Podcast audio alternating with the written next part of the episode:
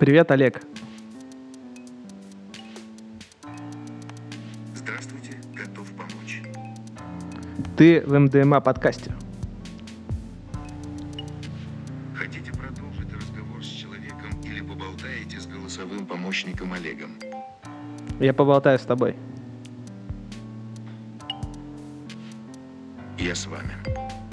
Ты на подкасте.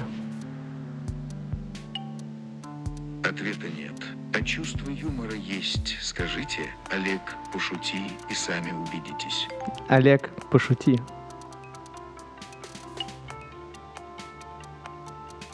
Вот, что было смешно много лет назад, забавный факт. Вас будут слушать внимательнее, если вы начнете фразу со слов «забавный факт». Кстати, очень похоже на мою историю в первом подкасте.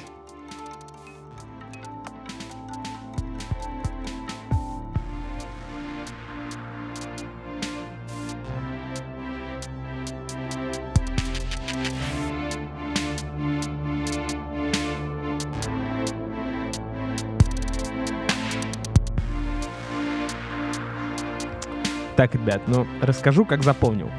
Значит, несколько дней назад пользователи Билайна столкнулись с проблемами с доступом к сервисам Mail.ru.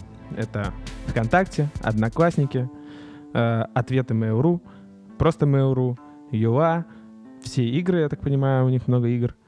Э, с чем же это связано? Э, как выяснилось, позже ВКонтакте ограничил доступ для пользователей Билайна, пустив их по какому-то замысловатому каналу, отключив им бесплатный канал для пользователей Билайна по доступу к их площадке. Это было ответом на то, что Билайн повысил в 6 раз стоимость смс-сообщений, которые Mail.ru отправляет своим абонентам. Предлагаю это обсудить.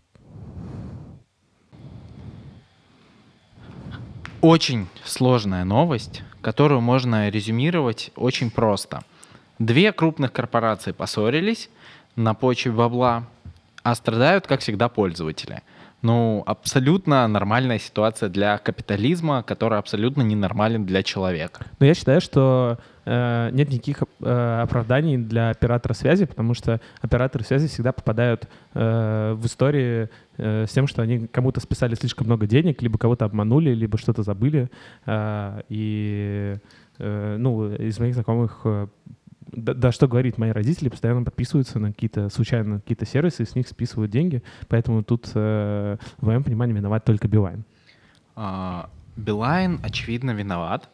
Он очень неправильно повел себя со своими клиентами, но и Mail.ru тоже виноват не меньше, потому что их пользователи, которые постоянно жрут рекламу во ВКонтакте, в Одноклассниках, на Mail, в поисковике Mail, прости господи, а, страдают из-за... Ну, они не могут их пользователи, которые пользуются Билайном, не могут получать доступ практически к своим аккаунтам. Это нормальная ситуация? Нет, это нарушение сетевого нейтралитета и, в принципе, отношения к своим же клиентам.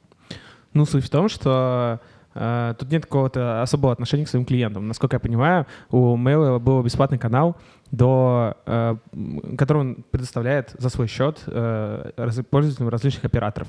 И в данном случае он отключил просто для пользователей, Билайна э, этот бесплатный канал, то есть пользователи Билайна могут даль- дальше пользоваться сервисами, но, э, соответственно, уже по, не по бесплатному каналу Mail. А, бесплатный, он же скорее быстрый, правильно? А, то есть в любом случае пользователи других операторов связи могут получать, а, насколько я понимаю, такой же быстрый доступ, а вот пользователи Билайн сейчас не могут этого делать. То есть, по сути, видимо, Mail.ru хочет, чтобы пользователи надавили на Билайн, но, по правде говоря, они просто создают какие-то ужасно неудобные условия для своих клиентов, и я считаю, что корпорации так себя вести не должны. Но это просто полный бред. а у кого-нибудь вообще есть Билайн? Кстати, я вот как пользователь Билайна могу сказать, что не знаю вообще, при чем здесь mail. То есть э, я, пока не случилась эта ситуация, даже не представлял, кто там владеет ВК, из-за кого эти проблемы. Я первым делом звоню, в первую очередь, своему сотовому оператору, которому я плачу непосредственно деньги. Я звоню, берет трубку девушка Настя, я ее спрашиваю, Настя, что с моим интернетом? Где он? А она мне сразу говорит, мы тут ни при чем, это Mail.ru. Я им говорю, ребят, ну как, как вы тут ни при чем? Я плачу вам деньги. Я пользуюсь э, вашим, вашими услугами. Пытаюсь послушать музыку, и ничего не выходит. Почему я должен там обращаться к каким-то mail и все в таком духе? Мне кажется, эти нюансы в первую очередь должны регулироваться э, Билайном, потому что как бы я им плачу деньги. И у меня вот как пользователя нет никаких претензий к mail. То есть я, мне, мне не важно, кто там владеет и прочее, если я слушаю там музыку через, в первую очередь, через Билайн.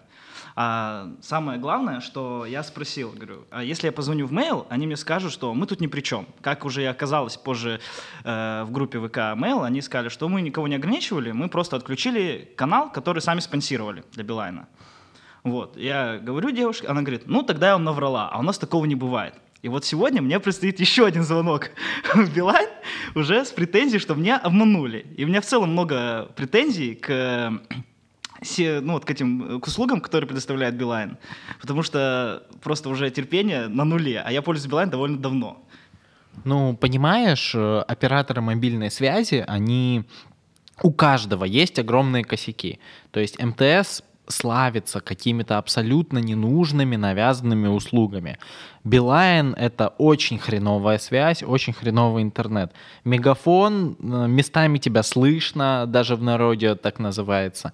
Теле2 и куча мобильных э, операторов виртуальных, э, основанные на сетях Теле2, ну, это тоже ужасно, потому что у тебя нет ни интернета, ни мобильной связи. А вся проблема в чем? В дикой монополизации рынка. Причем хотелось бы сказать, что это только у нас так, но говорят в Штатах даже еще хуже. Ну какая монополизация рынка, если у нас э, есть три крупных оператора, э, это ну большая тройка, так называемая Мегафон, МТС, Билайн, есть Теле2, плюс есть э, Йота, есть Тинькофф Мобайл. Э, каждая крупная компания, по-моему, уже пробовала запускать каких-то своих виртуальных операторов. По-моему, тут конкуренция-то нормальная. А, во-первых, и Тиньков, и Сбербанк, насколько я знаю, ну, это все виртуальные мобильные операторы, и все они базируются на Теле2. Ты когда-нибудь пользовался Теле2 как э, средством для звонков? Uh, нет, я не сумасшедший. Ну, у тебя бы не получилось, скажем так, потому что в каком бы месте ты ни находился, оно все равно находится слишком далеко от вышки Теле2. Я э, помню одну историю про Теле2, э, когда уже все вокруг ходили с LTE э, и радовались, э, собственно, быстрому интернету, потому что не нужно подключаться к Wi-Fi. Уже даже был, э, кстати, была IOTA уже безлимитная на LTE. И мой друг, у которого был Теле2, обрадовался, сказал, что мне подключили, наконец-то мне стал доступен новый интернет. Я говорю, это LTE? Он говорит, нет, это 3G. Вообще, вообще, мне кажется, это и показывает, ну, ту жесть, которая происходит на рынке мобильных операторов. Порог вхождения очень-очень-очень высокий. А, Теле2 очень долго пытается зайти на российский рынок, и поэтому мобильные операторы ведут себя со своими пользователями как хотят, потому что им ничего не угрожает, конкуренции нет. Ну, не знаю, по-моему, э, я, конечно, не спорю, что э, многие операторы там, навязывают услуги, и качество связи не всегда э, достойное, но тем не менее Э, в ситуации конкретно с мейлом э, Билайн тут не может ничего поделать. Ну, то есть он предоставляет э, тот же интернет, который он предоставлял там, 5 минут назад, и э, исключительно, э, ну, наверное, недобросовестные действия Mail.ru э, сделали так, что у абонентов Билайна теперь есть какие-то трудности. Нет, ну Mail.ru — этот огромный спрут навишен над российским интернетом, который скупил все — и который, напомню, принадлежит Мегафону и Алишеру Бурхановичу Усманову, тьфу, на остальных операторов связи. А, ну, в общем, это ужасная капиталистическая в худших проявлениях капитализма машина, но ни Билайн, ни Mail.ru, ни Мегафон, как мы видим, не заботятся о простых пользователях. Я, кстати, не удивлюсь, если это еще и какие-нибудь связанные с государством структуры, потому что в России так бывает. Ну, в смысле, что ты имеешь в виду, что, ну, тут каждый решает свой какой-то коммерческий интерес. Э, страны Билайна было заявление, что ну, повысили, что они повысили в 6 раз, но если посмотреть в абсолютных цифрах, то э, размер, э, ну, стоимость смс-сообщения наоборот сравнялась просто со среднерыночным показателем. То есть они довели, там, давали какой-то для ВКонтакте какие-то, ну, для Mail.ru, точнее, какие-то скидки. Получается, что э, Билайн хочет рыночных условий, а Mail.ru делает все, чтобы они не состоялись. Так, а кто вообще был агрессором в этой ситуации? Кто первый сделал? Ну вот я просто прочитал то, что Mail.ru без предупреждения отключили этот бесплатный канал трафика. А, ну, первый, насколько я понял, это Билайн повысили тариф в 6 раз. А они вообще предупреждали об этом. Кто, кто вообще первый-то начал эту войну, можно сказать? Ну, по информации, они вели переговоры э, полтора месяца уже э, этим переговорам по поводу того, что Билайн повышает э, стоимость смс-сообщений. И как раз-таки Билайн говорит о том, что э, пользователям ограничили доступ без предупреждения. Я, кстати, хотел еще задать вопрос. Ну, Билайн вроде бы, ну вот если велись переговоры, получается, в целом Mail.ru были осведомлены, а Билайн нет о выключении трафика. Но когда, допустим, я также позвонил в Билайн и спросил, ребят, а, а почему вообще вы меня не хотите никак предупреждать о таких серьезных новостях? И когда я их попросил, говорю, ну, когда все наладится, пришлите мне смс -ку. Они сказали, это невозможно. И я вообще, если честно, не понимаю вот фразы «невозможно», когда мне крупная, такая, ну, действительно, Билайн, крупная компания, мне говорит слово «невозможно». В 2019 году. Я, я говорю, come on, как бы, ну, египтяне пирамиды как-то строили, а вы мне говорите, невозможно отправить мне смс -ку. И мне интересно, а с чем ну, вот такие проблемы связаны? Ну, мне кажется, это связано с тем, что Билайну и любым другим крупным операторам связи очень, ну, практически невозможно находить какой-то индивидуальный подход к клиенту. То есть есть условная data, они могут делать аналитику, вводить какие-то новые опции для больших групп пользователей, но проверить ошибку а, для какого-то конкретного пользователя это дни, часы, просто 10 а, человек техподдержки. Причем, как мне кажется, вся их поддержка сводится к тому, чтобы ты поскорее забил на свою проблему и просто продолжил жрать, что дают. Вот про, я не говорю про какие-то индивидуальные проблемы, но, как насколько я понял сейчас, проблема у всех пользователей Билайн с доступом к сервисам Mail.ru. Нет, ну тут дело как раз-таки в смс которую ты попросил прислать конкретно тебе. Видимо, у Билайна какой-то другой план, прислать пуш-уведомления, я не хотел смс получить лично себе. Я к тому, что, допустим, у Билайн есть возможность отправлять мне постоянно какие-то рассылки, акции, конкурсы, предложения, но когда случается какая-то масштабная проблема, ну, а это довольно масштабная проблема, я уже несколько дней не могу пользоваться там ВК, послушать музыку просто и все в таком духе, я не получаю никаких уведомлений абсолютно. И мне кажется, все-таки даже, я не говорю, там, кто виноват именно э, в ситуации между Билайн и Mail, но ситуация именно отношения Билайн к своим пользователям, мне кажется, конечно, это тоже максимально ужасно. Ну, по-моему, достаточно нелепо вообще выглядит, когда крупные компании пытаются э, общаться с пользователем вот, с человеческим лицом. То есть у них категорически не получается. Э, ну, все понимают, что э, там, неважно, Билайн, любая другая крупная компания, которая предоставляет э, клиентский сервис, у них есть э, масштабная служба поддержки, э, где э, тебе отвечают всегда разные люди, и э, они пытаются всегда в своих обращениях, ответах пользователя на негатив в соцсетях э, придать от э, корпорации э, человеческое лицо. Это всегда выглядит нелепо.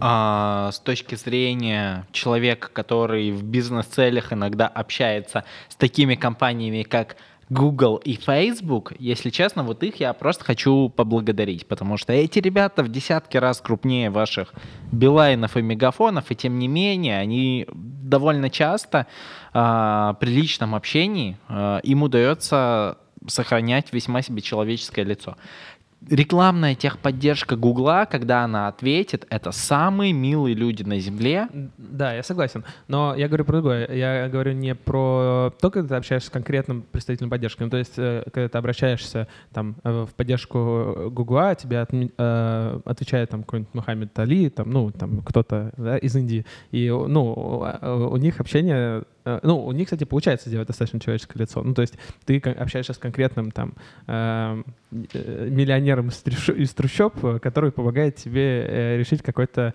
вопрос.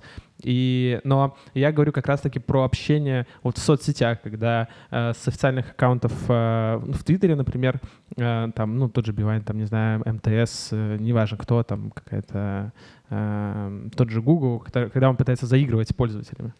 А, как человек, который какое-то время работал в агентстве, я просто помню, как это человеческое лицо рождается в недрах бюрократических компаний, когда какой-нибудь СММщик со своей идеей, и, а, который работает в агентстве подрядчика, скорее всего, хочет делать свою работу круто, идет к своему директору, предлагает рекламную концепцию, как зафорсить какой-то новый мем. Ему говорят, да, круто, но нужно немножечко согласовать, а, это, клиент это одобрит, но скажет, что нужны небольшие правки, чтобы не задеть определенные группы пользователей, и всего лишь три недели согласований, 15 э, часов работы с напильником вокруг этого мема, и картинка с солнышком э, на странице опубликована. Так я про это и говорю. Ну, то есть э, пользователь пишет, например, там, компания X, вы классные, и СММщик такой сидит и думает, о, надо же что-то отметить. От, отвечу смайлик. Смотрит свои инструкции, так, смайлики нельзя отвечать, ладно, пойду к, руко- к руководителю э, попробовать согласовать, чтобы можно ему отправить смайлик. Он приходит к своему руководителю, он такой, да, слушай, смайлик, прикольно было бы здесь ответить, я пойду тогда со своим старшим поговорю. И вот это все начинается бюрократия, там все рамки переписываются, э, посылаются письма, потом обращаются там э, э, к заказчику, к исполнителю, все это собирается совещание, планерки, какой смайлик ответить, может быть, этот с носиком, нет, может быть, этот с щелочкой, а какой, может быть, там подмигивающий или все, как улыбочка, сколько, сколько скобочек, одна, две, и в итоге э, спустя э, ну, там, по, половину, там, 6 часов э, реально продуктивного дня э, э, отправляется этот э, смайлик э, пользователю. И именно это я называю нелепым. Да, кстати, я вот тоже часто, я в последнее время часто общаюсь с службами поддержки, в основном связано с интернетом, либо тем же Билайном, потому что я пользуюсь их услугами, и часто возникают вот такие проблемы. Э, меня э, очень смущает э, вот эти вот ответы словом «невозможно». И я понимаю, что, скорее всего, так надо отвечать по их регламенту. Ну, у каждого из служб поддержки, наверное, есть определенный свой алгоритм ответов. И я им всегда говорю, ребят, ну, я понимаю, что вы отвечаете по шаблонам, и все, и все в таком духе, но неужели нельзя немножечко индивидуальности? Вдруг, ну, проблемы разные, разные бывают. И я им предлагаю, говорю, ну скажите там, все, что я сделаю, все, что в моих силах. Вы можете создавать э, там письменную заявку и все в таком духе. Ну не топить, то есть надежды пользователя меня просто не, словом невозможно. И вот сейчас я, ну только сейчас задумался, вот после твоих слов, Артем, то что, ну скорее всего, им просто, наверное, нельзя отходить. Но насколько вообще можно проявлять эту индивидуальность, активность, э, инициативу при общении Я думаю, что все зависит от заказчика и о том, как выстроена э, ну, вообще вся эта история поддержки, э, я думаю, что есть компании, в которых достаточно э, свободны. Ну, то есть вот эти, эти буйки, за которые может э, запыть, находятся достаточно далеко. Ну, то есть там, сотрудник поддержки может достаточно вольно отвечать, не знаю, как-то там переписываться на какие-то свободные темы, либо но это, безусловно, не касается SMM. Ну, то здесь надо разделить э, э, все-таки саппорт и SMM. Это все-таки разные, ну, как бы, э, разные штуки с разными задачами, с разными регламентами. Ну, с SMM тоже ситуации бывают абсолютно разные.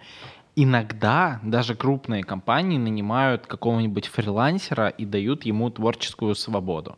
Иногда это какая-то рекламная команда, которая на стороне клиента, и, как правило, она работает лучше. Но самое худшее это агентство, потому что агентство боятся просто чихнуть а, и сделать что-то не так. Поэтому это просто часы согласований, пересогласований, аккаунт-менеджеров. А там еще психологически люди работают такие, которые хотят проверить каждое свое слово и боятся руководства. Блин, там у всех ипотеки. И в итоге хардкорной рекламы и хардкорного SMM нет практически нигде, кроме там Aviasales, Pornhub а. И вы, наверное, знаете оставшиеся две компании, у которых классный SMM-щик. Я нет. Значит, мы перечислили все.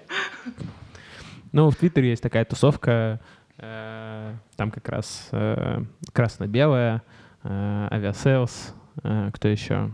Ну, в общем, я думаю, что если сейчас мы записываем подкаст в пятницу, если сейчас открыть Твиттер, там будет какой-то мини-флешмоб устроен, по, по сути, по теме того, что они друг друга реплают, отвечают на какие-то там друг друга зовут, например, на шашлыки, как это было недавно.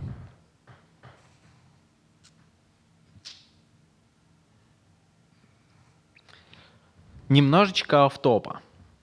А, раз мы сегодня немножечко хейтим крупные корпорации, давайте отправим даже не бочку, а цистерну в сторону Ростелекома. Как вы относитесь к этой классной госкорпорации? Кроме того, что мне подключили э, дома несколько лет назад, и это действительно так, ну то есть это не подстава. Мне подключили набор эротических каналов за 1300 рублей. Э, ладно, что подключили, но это были эротические каналы слишком низкого качества. Ну, то есть, э, ну, то есть это не, не идет никакое, не шло никакое сравнение там, с порнхабом, либо с какими-то другими, э, там, не знаю, интернет-ресурсами. Это было уровня э, эротики на РЕН-ТВ там, 15 лет назад за 1300 рублей в месяц. А, ну, мы поняли, что твоя жена слушает подкаст, и ты нашел повод все-таки оправдаться. И, видимо, ты все-таки очень любишь отечественную продукцию нижегородскую. Но... За сюжет, исключительно за сюжет. Сюжет, а актеры, а характеры. Ну, в американском порно нет души. А, а в европейском порно нет души. Нету вот этих вот живых отношений. Кстати говоря, ведь Ростелеком это госкорпорация, и они реально подключают до сих пор. У нас же в России порнхаб запрещен. Почему, блин, эротические каналы можно? Я никогда об этом раньше не думал. А почему порнхаб запрещен? Ну, его же блокировали.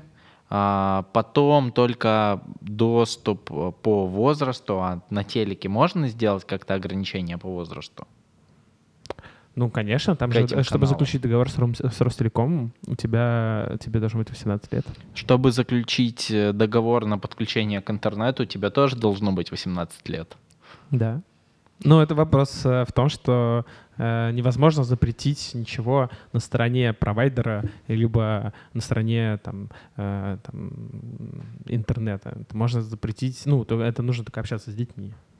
Ну, то есть если, если, если э, человек, там, ну, ребенок э, в данном случае захочет найти какую-то информацию, он в любом случае ее найдет. Сколько ты там не ставь родительских контролей, э, не знаю, не блокируй сайты, это все, все бесполезно. А, мне кажется, что современными родителями а, они ставят родительский контроль на комп гораздо дольше, чем дети его закрывают.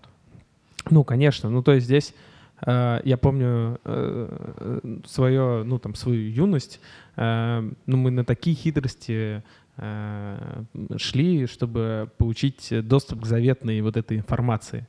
Э, а что, ну, и это при том, что тогда у нас не было э, интернета, э, по телевизору ничего не показывало, но все равно мы там, не знаю, передавали там друг другу кассеты, находили там что-то у родителей, не знаю, там какие-то, там кто-то у братьев старших таскал журналы, в гаражах находили плакаты, ну, то есть, как бы, было бы желание. А сейчас какой родительский контроль? А что, о чем вы говорите? Подожди, как это ничего не показывали по телевизору? А РЕН-ТВ? Ну, только там, ну, это, господи, раз в неделю, когда это было. Да нет, нет, в те времена реально на телеке было очень много, в, смысле, в том там числе писек, и днем. Без писек, алло, нет писек. Ну, я, я вообще первый раз узнал о сексе только благодаря РЕН-ТВ, серьезно. Мне было пять лет, я просто проснул, не выключили телевизор, и я проснулся, и просто... Я, знаешь, э, э, мы ездили с родителями э, в Китай, и они ушли куда-то, я остался один в номере, но это uh, я щелкал телевизор, ну вообще без каких-либо там ничего за, не искал, без каких-то замыслов, да, просто было интересно посмотреть китайский телевизор. И я щелкал, щелкал, щелкал, и тут у меня перед глазами ну вот самая настоящая порно-сцена, да, то есть там видно все вообще. И я был в шоке, ну то есть мне мне было Э, Ну, то есть я уже знал там, как, э, в принципе, э, как более-менее это устроено. Мы уже там э, это все, как бы э, с друзьями могли это более-менее обсудить. Но в первый раз я увидел, как это происходит на самом деле. Я, у меня был шок. Ну, то есть это... э, как, я ощущение, что, у меня было ощущение, что я увидел э, там хищника просто. Ну, то есть я не, не предполагал, что это выглядит все именно так. Ну, то есть, типа, все эти зарисовки там на заборах, э, там, не знаю, еще как-то... А сколько тебе лет было? Ну, я думаю, что около восьми, наверное. Ну, если ничего не путаю. Ну, то есть это вот, э, если не путаю вот время, ну, может быть, 8-9 лет. Ну, то есть это было, я совсем был еще малый. А мне вот интересно, вот первый раз я увидел, ну, это была эротическая сцена, мне было 5 лет по РНТВ, но я ничего не знал о сексе вообще. Но как только я увидел, сразу был так, это секс, это точно он. Именно вот так он и должен выглядеть. Такой, знаешь, э, фанфары просто. Это он. Я ни с чем не. Это Я хочу посвятить этому жизнь. Это то, зачем меня, зачем я появился. А вот э, я помню вот это, но я не помню первое порно, которое я видел вообще. Но, если честно, я тоже не помню сценарий этого, порно, потому что э, там была такая тема, что ты врубаешь, и там э, вот это все происходит там секунды три, и потом написано, ну, выли- вылетает э, такое окно, что заплатить дальше, да, ну, на каком-то непонятном языке, и поэтому я, естественно, не, ну, не понял, что это такое, но вот эти три секунды для меня это было, знаешь, как будто я просто увидел будущее, то есть я, э, ну, просто стерлись все, все границы. Я такой, вау, ничего себе. А, меня теперь немножечко пугает, что я не могу вспомнить вот такой свой первый раз. То есть мне вообще ничего в голову не приходит, как будто бы это Посмотри. всегда было со мной. Может быть, у тебя еще его не было. Посмотри, Вадим. Нет, ну Вадим просто Так я не могу, в России же заблокировано. Подключай Ростелеком. А, так, ладно, Ростелеком. А, за что я его ненавижу? За звонки. Просто вот серьезно, худшее, что может сделать корпорация для меня в жизни, это без предупреждения позвонить мне днем и предложить подключить очередную какую-нибудь услугу, которая у меня еще, скорее всего, есть. Вот Ростелеком я за это просто ненавижу. Ну, тут вопрос, что э, ты большой счастливчик, что тебе звонят днем. Мне некоторые э, представители крупных корпораций звонят в субботу в 10 утра. Ну, какой ответ они от меня ожидают в субботу в 10 утра? А, У меня в субботу в 10 утра просто стоит режим не беспокоить, и иногда, ну, когда я вижу, что это 8 800 тысяч и так далее, я просто не перезваниваю. Не, ребят, это все фигня, серьезно. Я вот прилетел в Питер из Владивостока, и не поверите, каждый раз, когда я звоню э, в Ростелеком, а ну, может быть, это, конечно, связано опять же с моим номером телефона, я всегда звоню сначала на дальневосточный регион. И, соответственно, мне звонят всегда Ростелеком по дальневосточному времени. А это практически очень часто, бывает 2-3 раза в неделю в 6 утра. Постоянно. Слушай, ну ты, кажется, очень круто борешься с корпорациями, то есть за полгода, нет, нет, не за полгода, месяцев за 10, ты так и не сменил долбаную симку. Я не хочу менять номер телефона. Вот Так можно э, перейти. Нет, вот, ребят, я тоже думал, ничего сложного, просто перейти. Нет, я когда прилетел в Питер, я узнал, что есть такая штука, как номерная ячейка, которая привязана к твоему региону. И опять я столкнулся, позвонил в Билайн, решил, думаю, ну как, ну 2019 год, ну там Илон Маск, ракеты, все дела. Я звоню в Билайн, и что я слышу? Слово это сразу. Меня очень бесит, когда крупная компания мне говорит невозможно. Ну, что значит невозможно? Ну и действительно, я поинтересовался, то есть, и причем э, служба поддержки никак не реагировала, не пыталась не объяснить про номерные ячейки. Всю эту информацию я узнал самостоятельно из интернета. Вот. И когда я им звоню, говорю, ну что значит невозможно? Я сам э, прокрутил в голове, в теории, и говорю, ну, если у моей матери, допустим, которая осталась э, в Владивостоке, ну, в Приморском крае, э, есть э, доверенность, оформленная. В теории она может прийти и все это переоформить. Они говорят, ну, в теории, да. Я говорю, так а почему вы мне говорите невозможно? Почему вы не думаете? Почему? Вот насколько, ну, крупные компании могут вот говорить такие фразы, и мне это непонятно. Также тот же Ростелеком. Я Ростелекомом вот в Питере пользуюсь первый раз. Так совпало, просто квартиру, которую я снял, здесь уже поставлен Ростелеком. Вот. И Честно, это просто худший, худший интернет, которым я когда-либо пользовался. А, Я уверен, что, может, даже это тут не виноват Ростелеком, потому что практически все провайдеры покупают трафик у Ростелекома, опять же. Вот. Я не знаю, с чем это связано. Ну, просто вот так совпало, что у меня просто постоянный перебой. Это, скорее всего, с тем, что я пользуюсь Wi-Fi. Вот. Но что меня больше всего убило, это опять техподдержка. Я им звоню. Во-первых, это постоянные очередя. Мне не знаю, может быть, не повезло мне, но если это крупная компания, а Ростелеком это крупная компания, ну, типа, кому, на- наймите еще сотрудников. Ну, очередя просто ужасные. Это Очередя. ну, я не знаю, что это. Вы в очереди. Мне, мне он так и говорит. Вы в очереди. Вы в очереди там 37-й, я не знаю.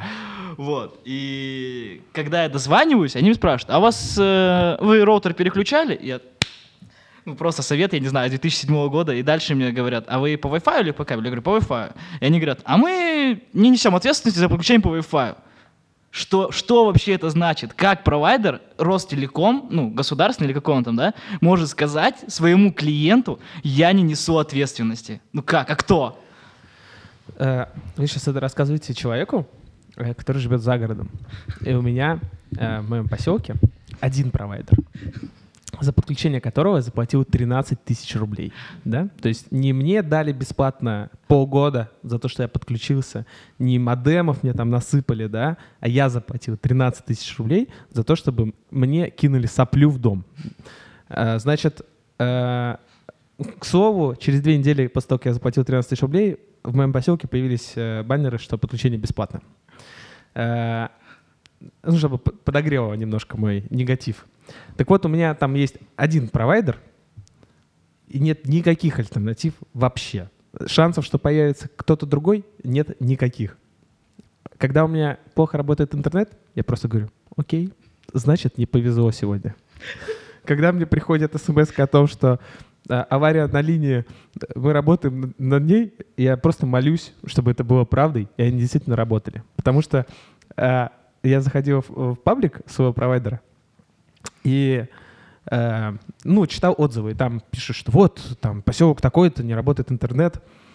И, а там, ну, все очень так происходит. Ну, то есть это вот достаточно маленькая компания, там нет вот это вот э, крупных, э, там, ну, вот болезней, там все очень просто. Там врывается просто в комменты сотрудник э, провайдера, э, который только что на лясе ехал смотреть, где там обрыв случился, э, и скидывает фотку о том, что вот мы чиним.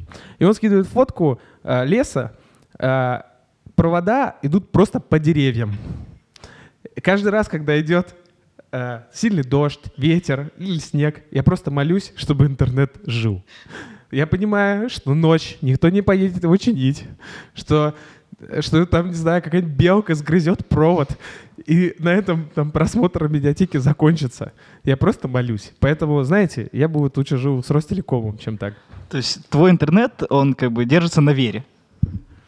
Мой интернет э, просто держится на счастливом случае. Потому что, ну, это тоже, я пришел к этому не сразу, я сначала подумал, ну, как это так, я буду пользоваться там этим одним провайдером. Во-первых, ну, я, э, когда мне сказали 13 тысяч рублей за подключение, я сказал, да вы что, сумасшедшие, что ли, да пошли вы в жопу, я как бы сейчас, я, вы хотите меня нагнуть, да я вас сейчас сам нагну, как бы. Э, такой, что там, йота, погнали йоту, купил йоту, ну, покрытие там 4G, там супер плюс, там мегафон, там все дела, Э, ну, как бы, ну, там, не открывается Яндекс там за 3 секунды, да, нужно 4 секунды. Так, а ты сначала купил ее, ты не спрашивал у них, ребята, а вот в этом регионе как у вас интернета вообще будет? Естественно. Ну, как? Они говорят, а когда-нибудь ты подключал э, что-то, что тебе говорили, э, будет э, плохо работать? Нет, хотя мне было интересно, вот Йота, я видел много рекламы, а, видел много рекламы, и везде просто лучше, ну, просто идеальный беспроводной интернет. И я никогда не верил этой рекламе, если честно, поэтому только не покупал никогда Йоту. Хотя были моменты, когда вот мне нужен был такой модем. Но я вот чувствовал какой-то подвох. Короче, э, ну, с- э, безусловно, когда ты что-то подключаешь, там все самое лучшее. Как только ты подключился, ты на крючке, и ты уже никуда не сбежишь от этого корабля.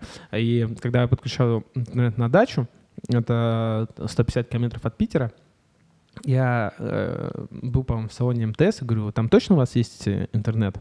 И, а у них в каждом салоне есть вот эти карты, да, э, карта там региона, и там вот несколько цветовых, э, э, ну там полей. Вот здесь вот, вот, вот вообще самый лучший интернет. Вот здесь вот, вот самый лучший интернет, ну чуть-чуть вот похуже. И я вот там посмотрел, что вот моя дача находится вот, вот прямо на границе между вот самым лучшим интернетом и вот, вот чуть-чуть вот похуже интернетом. Вот, я подключил, приехал на дачу, нет сети.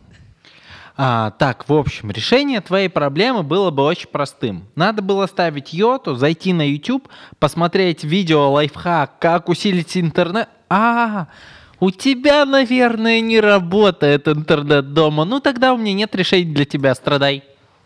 А, когда э, спрашивал у, Йоты, давайте так, когда я подключал, мне сказали, чувак, да не парься, если что, поставишь усилитель сигнала, и никаких проблем точно не будет.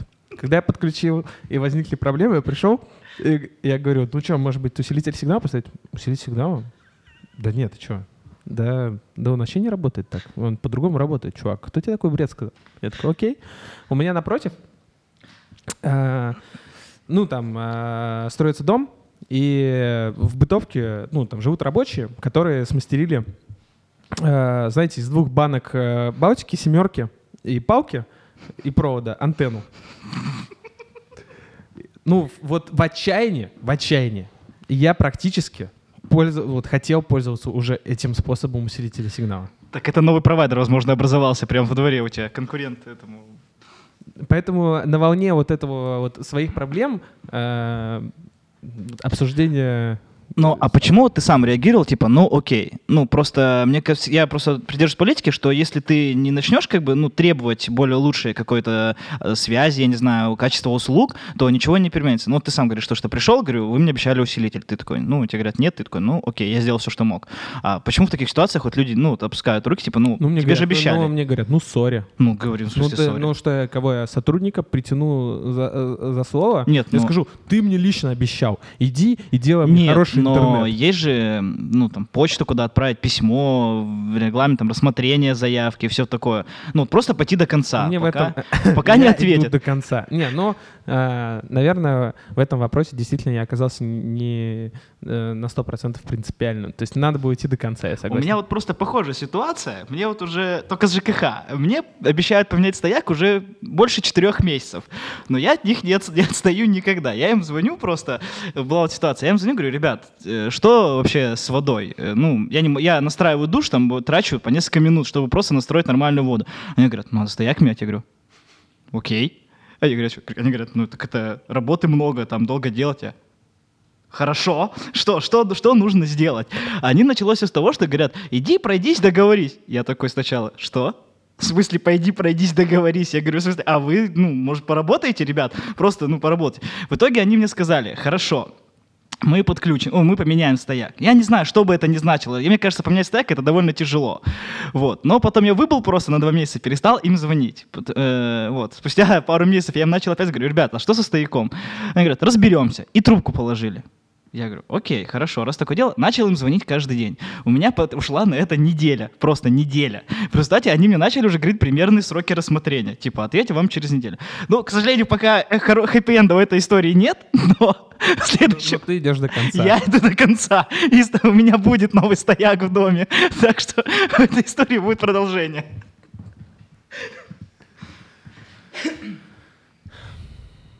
Ростелеком.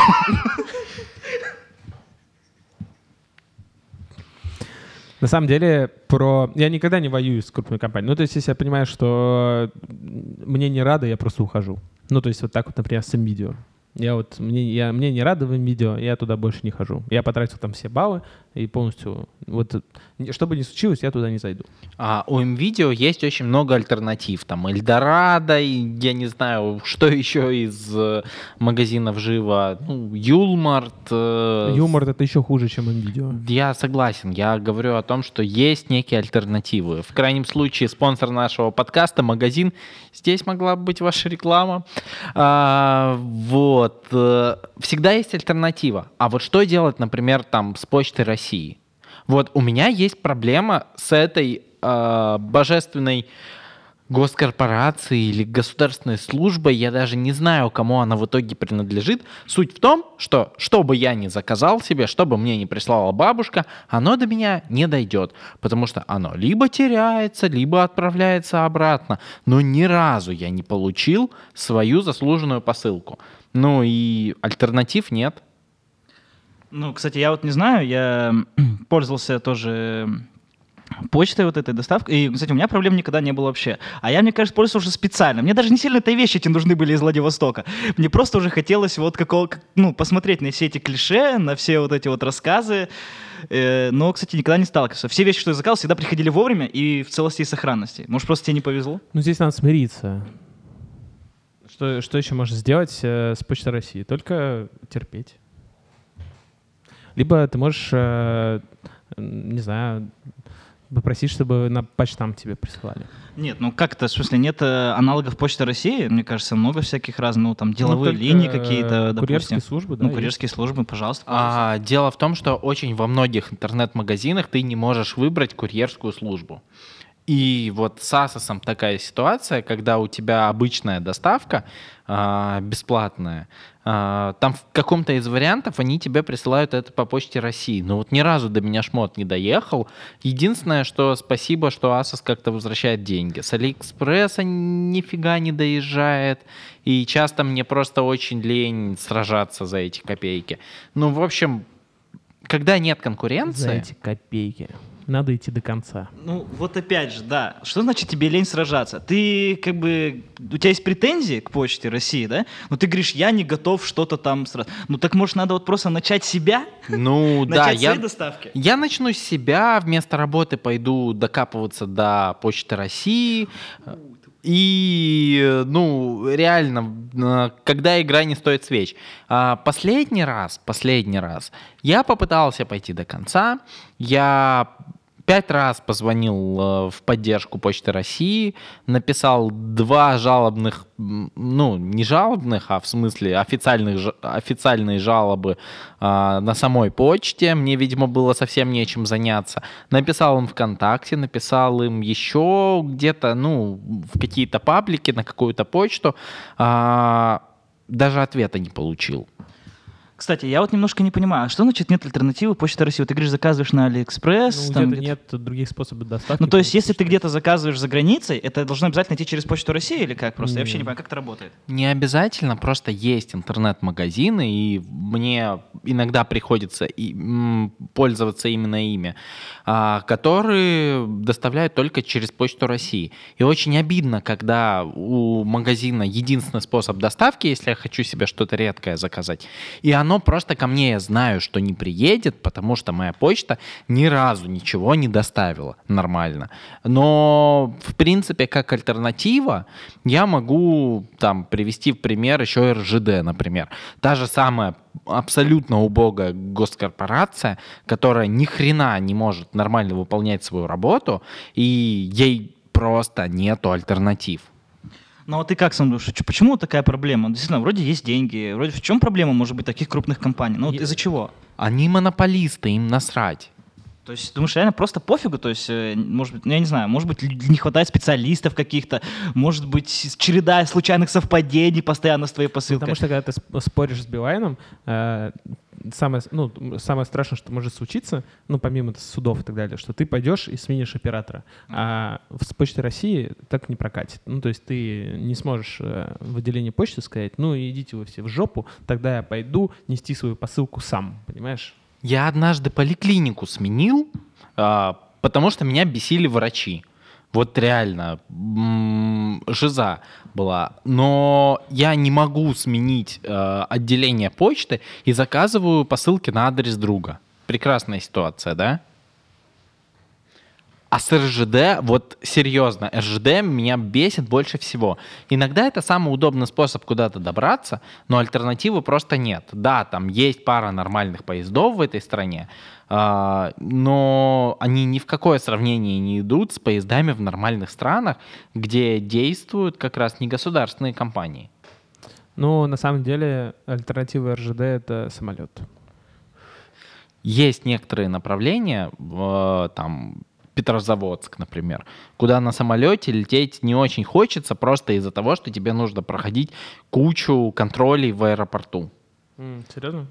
Ну, просто любая, любой аэропорт — это несколько часов, э, которые ты зачем-то проведешь в зале ожидания, на досмотрах, а так ты мог сесть на Не, ну я поезд. согласен, но тут выбирая между...